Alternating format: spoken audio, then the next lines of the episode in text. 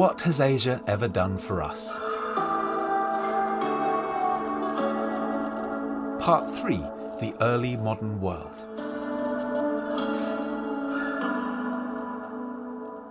The 1490s ended up being a busy period for cartographers in Europe. Had Christopher Columbus given up his insistence that he had reached Asia on his travels, they might have inscribed his name on their hurriedly redrawn maps. Instead, they wrote America, after Columbus's rival explorer, the Florentine Amerigo Vespucci. Cartographers had to contend, too, with the thorny politics of who owned what, where newly discovered territories were concerned. Since as far back as the 5th century, the leaders of Western Christendom had insisted on their right and duty to work for a universal Christian commonwealth. This meant that if the inhabitants of far off lands violated natural law, they could legitimately be ejected from those lands. At the same time, early 16th century Catholic powers like Spain and Portugal found that they could claim rights to newly discovered lands by promising to support missionary work there. Columbus's journey westward and Vasco da Gama's journey eastward, around Africa's southern tip and out into the Indian Ocean, gave rise to discussions between Spain and Portugal about how to divide the global spoils. The results took the form of a papal bull in 1493, modified by a Treaty of Tordesillas in 1494. A meridian line was drawn down the Atlantic, approximately halfway between the Cape Verde Islands off the west coast of Africa and the lands discovered and yet denied by Columbus.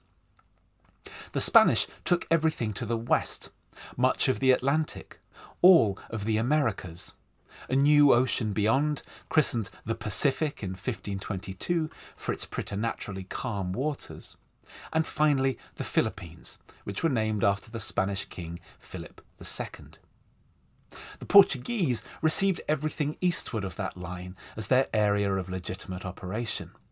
Africa and Asia, basically, alongside eastern Brazil, of whose existence, jutting out into the Atlantic past the meridian, the Iberian powers had been unaware at the time that Tordesillas was signed.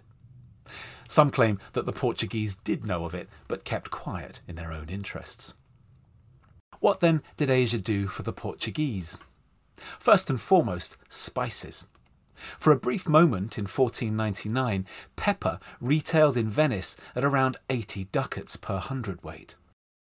The same quantity, the Portuguese discovered, could be bought in the Indian coastal town of Calicut for just three ducats.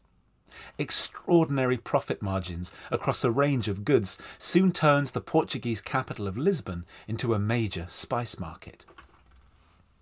As the Portuguese won for themselves a series of bases around the Indian Ocean, in some cases with considerable violence, their vessels began to double as a taxi service for missionaries heading out to Asia. Most influential amongst them was the Society of Jesus, or Jesuits, founded in 1540 and soon acquiring the nickname God's Marines for their pledge of loyalty to the Pope.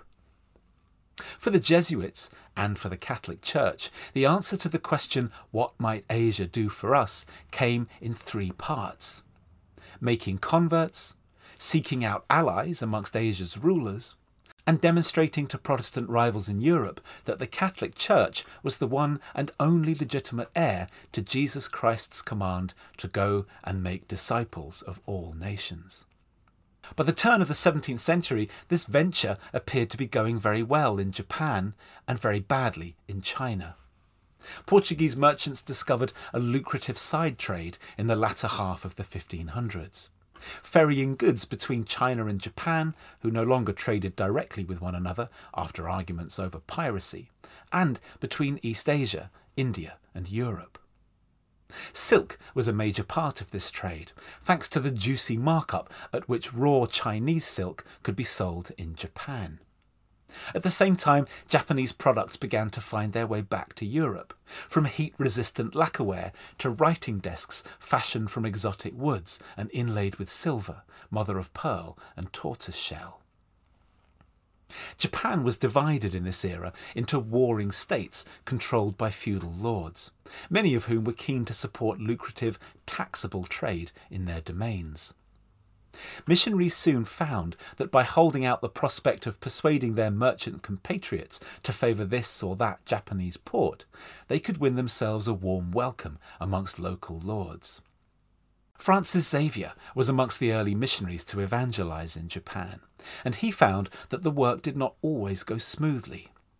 Buddhist monks initially thought that he was offering a new form of the Buddha's teachings, after Xavier introduced himself as arriving from India which indeed he had, the Portuguese enclave of Goa.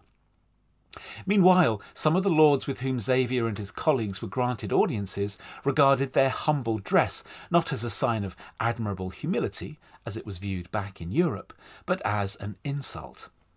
Why, wondered these powerful men, had these foreign visitors not bothered to dress properly for such a grand occasion? Nevertheless, by the 1580s, Christianity was doing well enough in Japan that an embassy of four young Japanese Christians, all from important families, was dispatched to Europe on a short tour. They met the Spanish King Philip II and then Pope Gregory XIII in Rome. The latter visibly moved to see Asia starting to make its way into the Catholic fold. All this left Jesuit missionaries at the Portuguese base of Macau in southern China feeling a little bit inadequate. Portuguese merchants were regarded in China as a new species of pirate, and missionaries were scarcely more welcome. It was not until the early 1600s that the Jesuits began to enjoy a little success in China. The secret amongst the country's literati elite, as amongst India's high status Brahmins, was simple show some respect for the civilization that you are encountering. In China, the name Matteo Ricci became synonymous with this strategy. He learned Chinese, adopted the style of the literati, silk robes, hair and beard cut in the appropriate fashion, and took a serious interest in Confucianism.